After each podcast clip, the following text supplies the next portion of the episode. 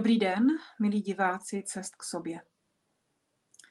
Dnes se tady společně setkáváme, abychom se podívali do období Kozoroha. Období Kozoroha, které vlastně předěluje eh, numericky ty dva roky, tedy tentokrát rok 2023 a 2024.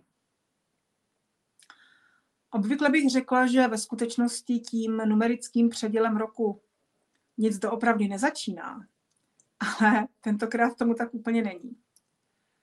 My se dnes podíváme do celého současného období energeticky, co se vlastně děje v energiích, kterými procházíme, protože to, co potom bude probíhat během kozoroha, toho bude součástí, v podstatě částečně důsledkem. My se teď nacházíme ve chvíli, kdy natáčím ještě v období střelce a krátce před prosincovým slunovratem letošního roku. A z toho místa, kde teď stojíme v časoprostoru, už je do slunovratu hezky vidět a ono už je to pár dní celkem evidentní, že slunovrat, zimní slunovrat, je mám raději to prosincový slunovrat, aby bylo jasné, že se vztahuje k energii celé planety, nejenom severní polokoule, kde je zima, tak je v podstatě teoreticky energetickým minimem roku. Ano, to platí i letos. Zimní slunovrat je obdobím energetického minima, ovšem v těch energiích, v kterých se teď pohybujeme, má Země eh, v celé své 12-dimenzionální eh, kapacitě, řekněme, nebo rozsáhlosti, jako ta jednotka, ano, dvanáctka je vlastně symbolem základní jednotky, základního celku, tak eh, Země má v tyto dny svého minima. Mnohem více energie, než měla v předcházejících letech v období maxima. To znamená, že když si vzpomeneme třeba na loňský slunovrat, zimní slunovrat, kdy země se převalovala opravdu z posledních sil a jela takzvaně na výpary, což byl důsledek eh, vlastně procesu čistícího, který probíhal v, mezi Zemí a Sluncem v, během zimního slunovratu 2021. Eh, tam probíhal ten jev, eh, který jsem nazývala událost, blízká události černé díry, kdy dokázalo k velkému čištění vlastně v tom úhlu osy Země a Slunce když by vás to nějakým způsobem oslovilo, tak určitě na mém kanále v mých videích, která jsou natáčena v tom období těch slunovratů, eh, je možné třeba najít eh, určité informace. Ona, eh, ta videa, která já tvořím, jsou natáčená v režimu mimo čas a prostor. Občas mi to píšete, že to skutečně funguje a že na vás prostě třeba blikne Eh, nějaké video, které je vytvářeno úplně v jiném eh, kalendářním čase, než který se odehrává, ale je tam něco pro vás. A ano, to skutečně se děje. Nemyslím teď jenom u mých videí, ale obecně prostě to, co je tvořeno vlastně channelingem, eh, tím napojením přes filtr kolektivní lidské mysli a kolektivní lidského vědomí je mimo čas a prostor. Um, proto se to také nedá tvořit 8 hodin denně, 7 dní v týdnu. Je to energeticky dost náročné. Ten eh, velký rozdíl v energiích, který vnímáme právě v souvislosti let minulých, kdy si ještě velmi dobře pamatujeme, eh, jaké ty energie byly během zimních slunovratů, v kontrastu toho, co se děje letos, kontrast je opravdu veliký. My si můžeme maličko pohlídat eh, naše přirozené nastavení, které nás vede k tomu, abychom kontrast vnímali jako konflikt, protože to není konflikt. Je to rozjezd. Eh, jsme v období takzvané akcelerace, kdy vlastně ten pohyb všech částic v různých celcích se neustále zrychluje, bude se zrychlovat ještě několik let. A právě ten nárůst té rychlosti má potom v důsledku vliv na eh, energie, které pocitujeme i my, eh, i v těle v podstatě. No i naše těla vibrují rychleji. I ta hmotná, protože jsme složeni z prvků a ty vibrují rychleji. Ten letošní kozoroch bude jiný. Tak jako je letos a příští rok to bude prostě jiné. Zkusme to opravdu nedefinovat tím, jestli bude lepší nebo horší, složitější nebo jednodušší, bude jiný. Protože je všechno jiné. Já jsem tentokrát udělala e, něco jinak. A než jsme začali natáčet, tak jsem si vzala karty, což obvykle nedělám. A sahla jsem si do nich a vyndala jsem si uh, královnu disku. Královna disku teď padá v podstatě skoro po každé, když na karty sáhnu. Ona je vlastně nejsilnější energií přítomného okamžiku. Přítomného okamžiku, který v sobě stahuje tu důležitost vnímání vlastní síly a opření se o jistoty tady a teď. Ale kromě toho, ta královna disků má tady toho kozoroha, tam je kozorožec, který přináší nové věci, eh, přináší nové energie, mm, na které ale není nutné se dívat, protože víte, že ta královna disků se tam nedívá, dívá se vlastně v retrospektivě do toho, co přijímá ve svém životě. A ten kozorožec eh, je symbolem toho, co přichází, ať chceme nebo ne. Toho, co nás prostě nemine.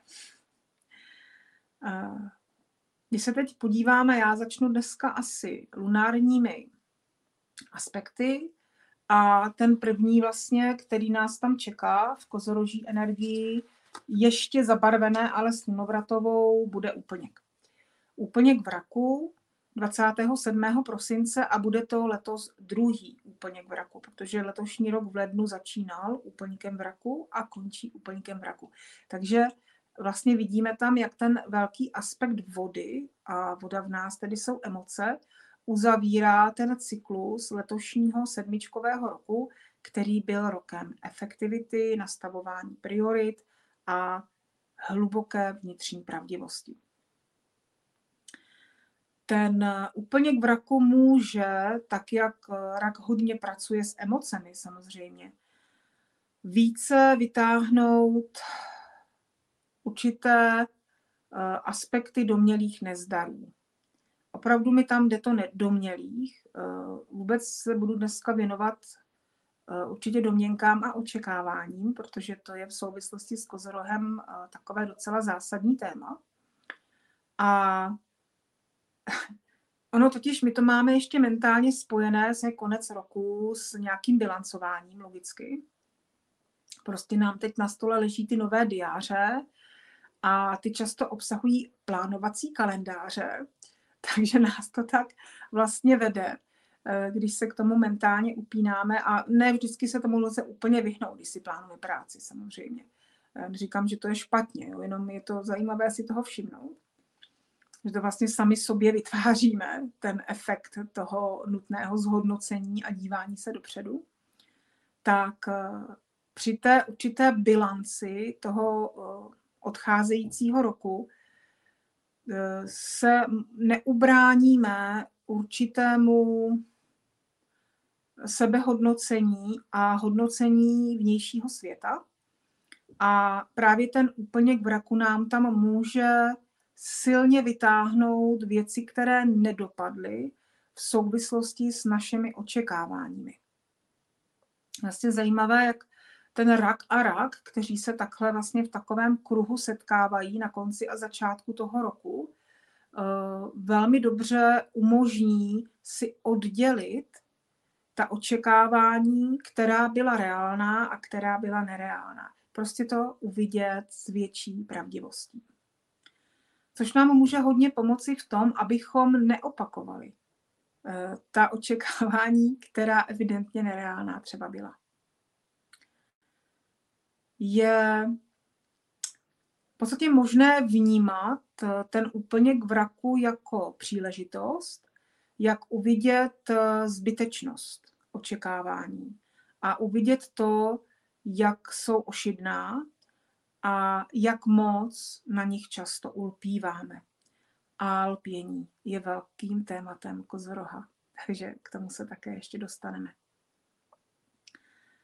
Další z těch lunárních aspektů je potom samozřejmě novoluní. Novoluní v Kozorohu, které bude 11.1.2024. Navíc eh, taky obvykle to nedělám vždycky, ale sečetla jsem si to, je to den jedenáctkový. Takže tam opravdu máme hodně jedniček. Mně se tam ta jedenáctka rozkládá spíš do těch jedniček, než že by držela tu sílu té jedenáctky. To znamená logicky ten kozoroh, který je výrazně jangovou energií, což je jednička též, tam může být opravdu zatížen velmi ostře, eh, jako potřebou se důkladně pokárat.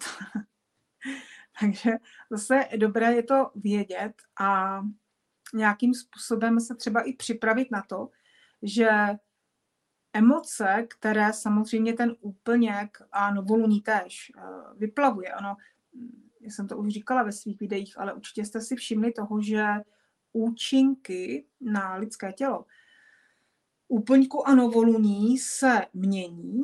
Eh, někteří lidé vnímají prohození těch účinků, to znamená to, co s vámi dělával úplněk, s vámi dělá teď novoluní, anebo naopak.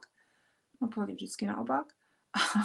nebo uh, se to srovnává. To znamená, že v podstatě ty účinky úplňku a novoluní jsou velmi podobné. Je to zajímavé. Začíná se v tom projevovat větší individualismus uh, jednotlivých lidí, kdy opravdu můžeme, když si to potom o tom povídáme, porovnávat, jak se tohle proměňuje u každého z nás. Uh, či to novoluní v kozorohu kdy ten kozorok bude zase nejsilnější, protože právě v té energii novoluní bývá ta energie velmi silná, velmi čistá, velmi čistě přítomná, řekněme, tak by na nás mohla dýchnout už velmi silně energie osmičky. Rok 2024 bude osmičkový. Já se určitě těmhle tématům budu věnovat v dalších svých videích. Ale vlastně v té krátkosti tady osmička je číslem vertikální rovnováhy, jak nahoře, tak dole. Eh, v tom praktickém uchopení je, je to žiju to, čemu věřím. A ten kozorok nás tam může vybízet v otázce, vím, čemu věřím? Dokážu to nějak definovat? Vidím vlastně ve svém životě, v hmotném žití, výsledky své pravdy, své víry, té, co mám uvnitř. Takže tyto otázky tam mohou přijít a může být zajímavé si je položit a v sobě na ně hledat odpovědi. V sobě, ne venku. V sobě na ně hledat odpovědi. Těm dalším aspektům osmičky se potom budeme věnovat určitě někdy příště, protože to by bylo, by bylo potom moc dlouhé. Ale určitě to přijde.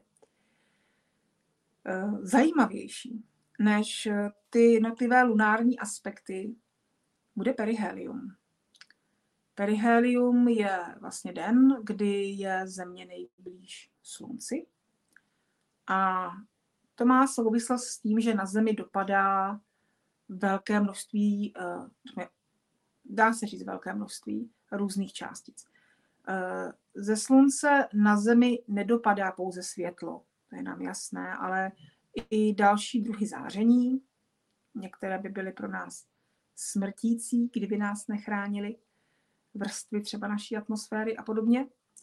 Ale právě v tom periheliu, kdy jsme nejblíž, zároveň ovšem nejvíce odkloněni, tak eh, ta sprška eh, energií, které k nám ze slunce proudí, je výrazná. I proto tam země potřebuje mít ten výrazný odklon, aby to v podstatě úplně eh, nepoložilo.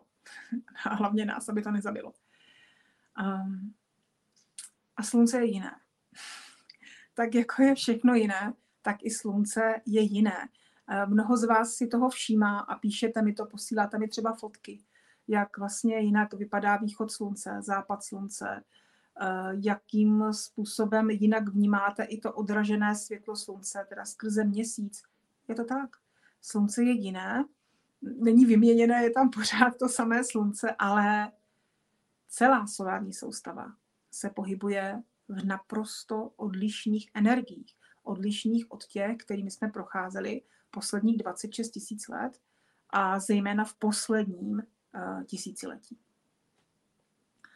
A protože vlastně slunce, tak jak ho vnímáme jako světlo, v různých eh, škálách třeba barev a barvy jsou lom světla, tak prostě, když jsem ty částice, teď to řeknu hodně zjednodušeně, jo? když jsem ty částice letí, tak narážejí do různých jiných částic všech možných prvků. A odrážejí se pod různými úhly. No a to potom vytváří různé barvy a různé vlastně druhy světla, které my vnímáme. Něco vnímáme přímo očima, ale dívat se do sluníčka nebudeme, že? To není úplně bezpečné, myslím prostýma očima. A nebo různými přístroji a zařízeními. Protože se to dá změřit a spočítat a tak. A když sem proudí částice ze slunce, které samo o sobě změnilo svoje pohyby v kmitání, protože je taky v řičích energiích, a vlastně ty částice letí skrze prostor, ve kterém se další částice pohybují rychleji, kmitají rychleji, tak vlastně ty částice jsou odhazovány, eh, je měněn směr jejich pohybu jinou údernou silou, to znamená, že se odrážejí pod jiným úhlem. A to vytváří jiný efekt barev, vnímání vlastně kvality světla, spektra světla. Ano, to se děje. Jak říkám, řekla jsem to velmi jednoduše, určitě by to šlo vysvětlit eh, odborněji nebo vědečtěji, ale já myslím, že nám to takhle stačí. My potřebujeme pouze, řekněme, takové ujištění, že opravdu se nám to nezdá, že slunce svítí jinak, že má eh, pro nás i pozměněnou energii, Mimochodem, ta pozměněná energie slunce, ona se hodně eh, projevovala v během listopadového víkendu, nebo prvního prosincového, prvního prosincového víkendu, kdy probíhala velká vlastně solární bouře, mimořádná solární aktivita, která se potom projevovala i vlastně změnou eh, geomagnetického pole Země. Mělo to docela zásadní vlivy na to, co potom se dělo na Zemi to byla takový ten víkend, tak byla ta sněhová kalamita. Země se prostě ochladila, aby se ochladila jo, před tou sprchou uh, té horkosti ze slunce. A opravdu nic se neděje náhodou. Uh, takže tam můžeme vlastně spatřovat, vnímat, najít si k tomu třeba další informace, že opravdu to slunce se proměňuje. A díky tomu sem proudí více eh, určitých druhů záření, navíc větší rychlostí a je odkláněno pod jinými úhly. Země, která sama o sobě se točí rychleji, což bylo potvrzeno měřením už v létě 2021, že se otáčí rychleji kolem své osy, tak eh, vytváří prostě jiné energie a je tak dosycována eh, těmi velmi rychlými energiemi okolí, že není vyčerpána ani v tom období toho minima. Prostě i v období minima má mnohem více energie, než tomu bývalo v období maxima. A my to cítíme. Cítíme v sobě takový zvláštní stav, kdy v srdci je jaro a v těle je zima. a e, opravdu je to v podstatě jakási odstředivá síla, která nám pomáhá oddělovat v sobě to, co nás hřeje a to, co nás mrazí. To, co nás hřeje, nás vede vzhůru, dopředu, eh, k čistotě, k pravdivosti a to, co nás mrazí, nás stahuje dolů. A právě vlastně ta odstředivá síla eh, vrcholí v době slunovratu, který ale vlastně nemá to maximum, maximum má během toho jednoho dne, ale ta energie je dostupná často i dva týdny. Vidím, eh, letos si myslím, že to tak 10-11 dní bude jako patrné. Toho 27. prosince, kdy bude ten úplně k vraku, tam určitě ještě ta slunovratová energie eh, přítomná bude. Obvykle bývá do 7. 28. někdy 29. jako načitatelná. A proto ten začátek toho kozoroha bývá v té kozoroží urputnosti ne úplně výrazný, protože ten slunovrat to tam dosycuje jako jinou energií. Hmm. 2. ledna potom tedy bude perihelium a perihelium je vlastně obecně možné vnímat jako určitý zážeh, teda vlastně když země probíhá, pohybuje se nejblíže slunci, logicky, mělo by tam dojít vlastně k zážehu energie. Ono se to dělo i v minulých letech, ale jak bylo té energie extrémně málo, tak to vlastně nebylo pocitováno. Za to teda letos se můžeme těšit, protože to pocitováno nepatrně, nepochybně bude. Ne, nepatrně, ale nepochybně. Nepatrně určitě ne. V podstatě já to teď trošku stáhnu do jednoduchosti, ale dá se říct, ale je teď pro mě neúplně jednoduché to dát do slov, protože je to velmi nové a trošku, trošku tady odhaduju, jo. Ale v podstatě mně se to jeví tak, že energeticky začíná rok novoluním v Beranu. Jarní rovnodenností, ano, ale ten hlavní zážeh přináší Beran. Jo? A novoluní v Beranu, novoluní je vždycky období, kdy to je den, kdy to období má největší sílu, čili beraní období má největší sílu v novoluní v Beranu. A tak, když se podíváme do energií minulých let, tak novoluní v Beranu, wow, prostě eso holí, tam hned blikne karta, obrovský zážeh, eh, obrovská chuť do života, prostě znovu zrození. A když se do těch energií podívám, tak v podstatě tahle energie, kterou znám, kterou znám v tom, v tom rozsahu, v té barevnosti, v té hřejivosti, v tom espritu, který přináší, tak já to tam vidím na 2. ledna. to tež. To znamená, ten zážeh, které nám, který nám byl, který byl námi pocitován v době novoluní v Beranu, což je v březnu, může proběhnout 2. ledna. Ono to nebude to tež, protože je to opravdu jiné, je to nové.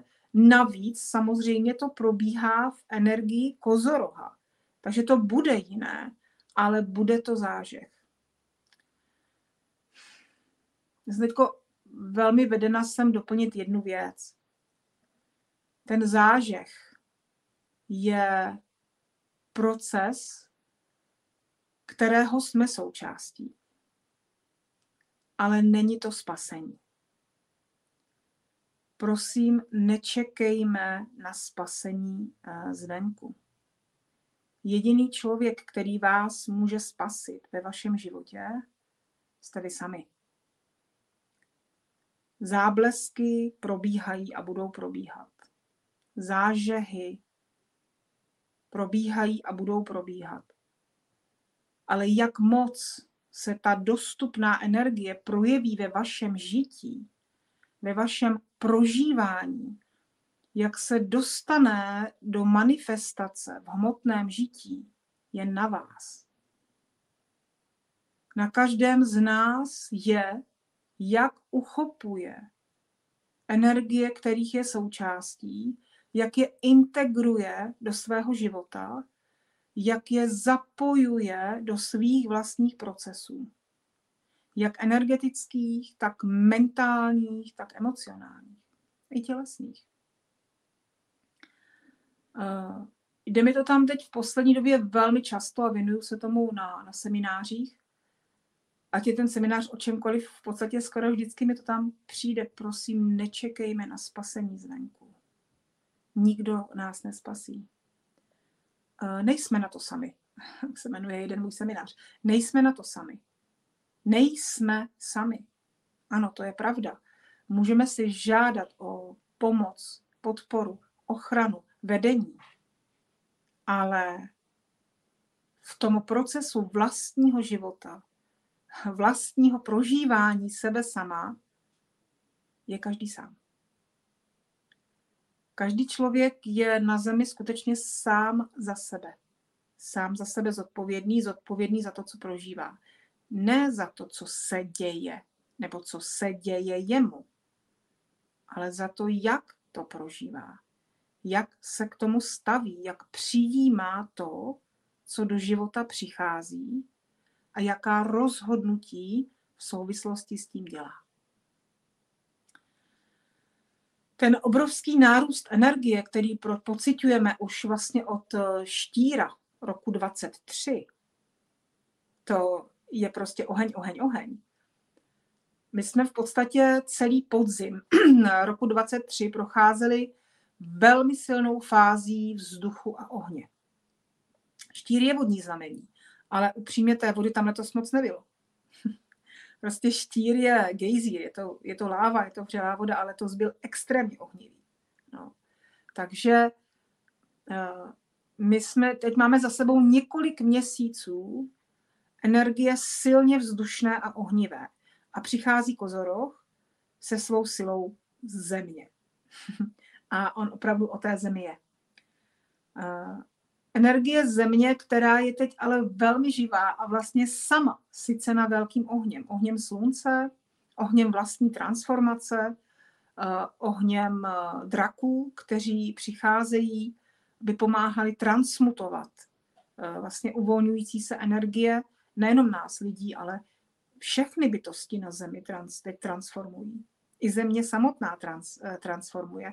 A transformace je proces, který uvolňuje značné množství energií, které je potřeba transmutovat. A vlastně síla dostupná na Zemi k transmutaci je dračí oheň. Takže je to jeden z důvodů, proč vnímáme nárůst přítomnosti těchto bytostí. Eh, Kozoroch, zkusíme se teď podívat vlastně do jeho podstaty. o čem je kozoroch. Kozoroch je urputník. Kozoroch je energie zemská, která nás po určité době takového rozletu může zajímavým způsobem posadit na zem.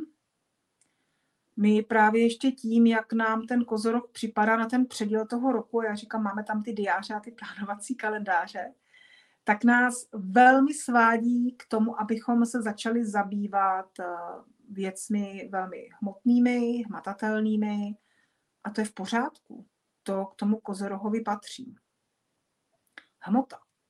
Hrubá hmota, těžká hmota, pevná hmota eh, není překážkou růstu.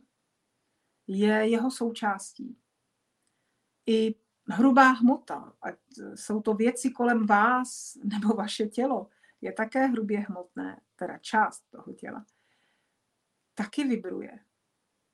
Protože všechno je složené eh, v rámci přirozeného řádu z těch nejmenších částic vesmíru a ty vibrují. A teď vibrují rychleji. Takže ono to jde všechno s námi. Hrubá hmota není, není brzda. Není to překážka. Není to, není to zlo. Eh, to, co nás brzdí, není hrubá hmota. To, co nás brzdí v našem vývoji, je energie viny, křivdy a lítosti. To je brzda, ne hrubá hmota. Fyzické tělo je chrámem, nejenom chrámem duše, tak jak se to říká, ale fyzické tělo je chrámem i mysli a srdce a ega. Fyzické tělo je chrámem buněk a atomů, z kterých jsme složeni. A zaslouží si naší lásku a péči a pozornost a zodpovědnost, abychom za něj převzali.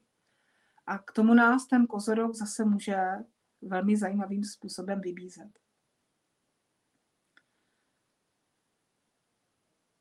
Jak už jsem říkala, zejména během uh, úplňku, se mohou silněji připomenout eh, různé události našeho života, které jsou spojeny s našimi očekáváními. Kozorok totiž přináší jako jedno ze základních témat témat ambicí, cílů, těch plánů, co jsem o nich mluvila, a určité zaměření na výkon, řekněme, na výkon. A tam je dobré vlastně se uklidnit a nemít ta přehnaná očekávání. No totiž, jakmile vytvoříme očekávání, začneme se bát, že se nenaplní. Takže když si vytváříme očekávání, vytváříme si tak strachy. Buď to těmi očekáváními krmíme svoje staré, dobré, známé strachy, anebo tvoříme nové. Protože očekávání se vždycky, vždycky, vždycky vztahuje k budoucnosti. A budoucnost neexistuje. Očekávání, která vytváříme, zejména v souvislosti s druhými lidmi. Bývají navíc eh, většinou založena na domněnkách, málo kdy na otevřené komunikaci.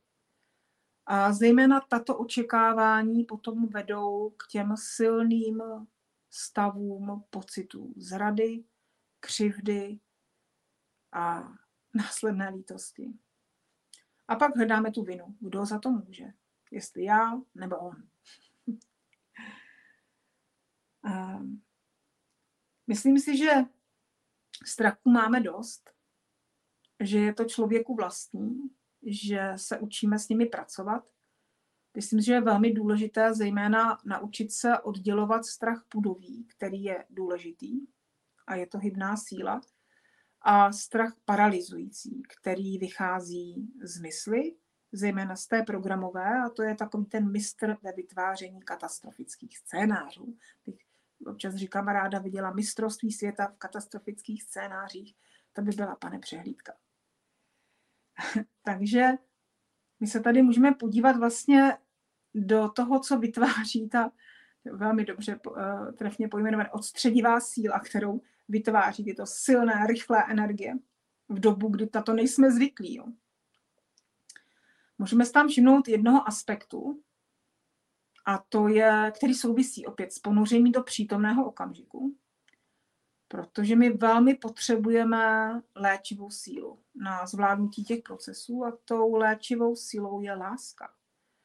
A jestli je to láska bezpodmínečná, láska vesmírná, láska božská nebo láska lidská, není podstatné. Láska je láska. Láska, která vlastně vychází z člověka, z jeho srdce a naplňuje jeho srdce, je ta nejjistější cesta k prožití stavu klidu. A v tom období kozoroha může být zajímavé vidět, jak, jak je na tom naše srdce a naše mysl. Jasně, jaké jsou tam touhy, přirozené touhy. Protože přirozenou touhou srdce je milovat a přirozenou touhou mysli je být milován. A vidíte, že to není v protikladu, že to vlastně vytváří určitou rovnováhu? Jak často se domníváme, že srdce je víc než mysl a duše je víc než ego a ono to tak docela dobře není nutné vidět. Žádná moje část není důležitější než jiná. Žádná moje část není dobrá nebo zlá. Všechny části, které jsou mojí součástí, jsou mojí součástí, protože to tak má být. A všem mohu dát tu lásku, svoji lásku. A mě pak mohou přestat trošku trápit. Jak je to ale s tou myslí? Když to ještě jednou zopakuju, tak jak to tam teď vnímám, tak tedy srdce touží milovat, to znamená dávat lásku. A mysl touží být milován, přijímat lásku. A to je rovnováha. Jenže mysl. My máme dvě, minimálně dva proudy mysli. Máme mysl programovou, vzorcovou, to je vlastně autonomní záležitost, je to automat, autopilot. A mysl vědomou, kterou právě ne každý úplně používá. A ta programová mysl tu touhu být milován staví na manipulaci. Tu touhu být milován staví na pocitu a potřebě vlastnit druhého člověka. Lpět na něm, vytvářet pasti a vytvářet dramata. Ale vědomá mysl dokáže pracovat s otevřením se lásce tak, aby láska, která je vysílána, mohla být přijímána. Skrze vědomou mysl, tedy vědomě tvořené myšlenky, se můžeme vědomě postavit čelem k možnostem, které život přináší a otevřít se jim. Otevřít srdce, které lásku vysílá a otevřít svůj přijímač k tomu, aby láska mohla vcházet také do nás. V podstatě zjednodušeně srdce je vysílač, solár je přijímač, takže opravdu, abychom byli plně otevřeni tomu být milováni a lásku přijímat, potřebujeme se opřít o sebe v tom soláru, potřebujeme se opřít o sebehodnotu, sebeúctu, tu můžeme dát pouze sami sobě, sebeúctu mi nedá nikdo druhý. A tam opět vyvstává ta důležitost hlubokého sebepoznání v čisté pravdivosti. Vůči sobě. Vůči sobě. Druhým lidem můžu říkat, co chci. Ale když lžu, lžu sobě, hluboce se zraňuji. Tenhle proces dávání a přijímání je velmi zásadní a myslím, že se bude velmi silně projevovat právě během osmičkového roku. A ten kozoroch nám umožňuje svými energiemi s tím pěkně začít. Právě taková určitá oddělenost toho nahoře a dole, to znamená své jemně hmotné éterické části a své hmotné části, která může být v době kozoroha velmi dobře viditelná, nám může pomoci uvidět tu oddělenost jako dar, protože co je oddělené, mi umožňuje poskládat to k sobě správným úhlem. Jako kdybychom měli dva kroužky, které jsou do sebe zaklesnuté na nesprávném místě. A jejich oddělení nám umožní každý kousek pootočit a přiložit je k sobě tak, aby lépe pasovaly. Takže ty kozoroží energie, které tak jako tlačí do takových hodnot a do i určitých morálních zásad, to je taky zajímavé téma, co mi sem jde. Já jsem mluvila o tom, že kozoroží téma mimo jiné je lpění. A to teď vlastně navazuje na to, co jsem říkala, že to je vlastně záležitost právě programové mysli, která nám může zajímavým způsobem ukázat, že i tu potřebu být milován stavíme vlastně na lpění, na druhém člověku lbět. No nejenom na člověku. Na čem tak obvykle lpíme? Myslím, že otázka. Samozřejmě lpíme na lidech, lpíme také ale na určitých principech, na morálních zásadách, to je ono, takhle mi to sem přichází. A ty morální zásady. Na to je dobré se podívat, to ten kozorok by nás mohl vybídnout docela, docela silně.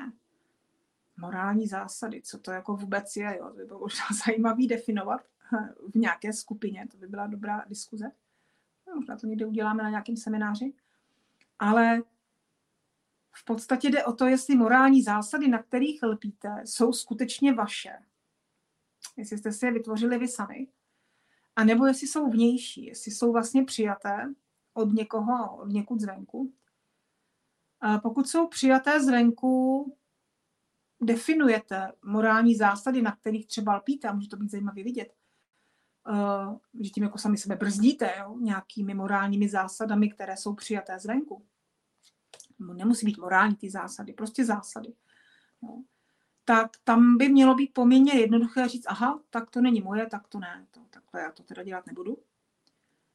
Pokud si tam uvidíte, a to je už jako zásadnější práce, že zásady, eh, které, kterými se řídíte, na kterých vlastně třeba i podvědomě lpíte, jsou vaše a stanovili jste si je sami někdy, někde v rámci svého časoprostoru, tam eh, to může být právě zajímavý ukazatel na to, s čím pracovat třeba i v průběhu nějaké delší doby. Protože jestliže si člověk vytvořil určité zásady, zejména jako osobní morální kodex, co můžu, co nemůžu, tohle budu vždycky dělat, tohle nikdy neudělám, takhle já to musím mít, takhle já to nikdy nedělám a tak, jo, prostě znáte to, tak eh, to, to může být hodně schovaný, jo, to se může teprve ukazovat, co všechno tam máme. Tak eh, tam je velmi zajímavé podívat se na kořen. V jaké situaci vašeho života třeba eh, došlo k tomu, že jste si takovouhle zásadu, takový takovou, takový morální kodex eh, sami pro sebe vlastně vytvořili. A jestli je ještě úplně nutné na něm se trvávat. Jest, že tam nemusí to být špatně, jo, nic není špatně, jako je důležité to uvidět.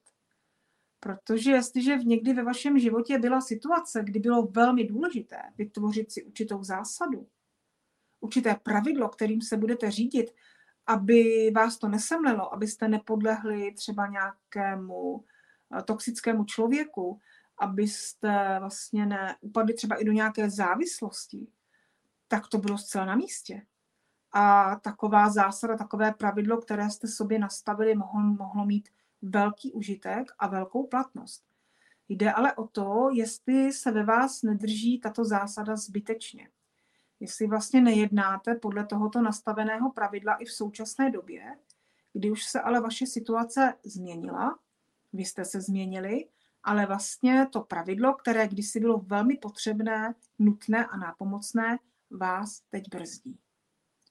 Protože ve vás třeba jednak vyvolává zbytečné emocionální únosy, nebo vytváří falešný efekt toho, že něco není možné.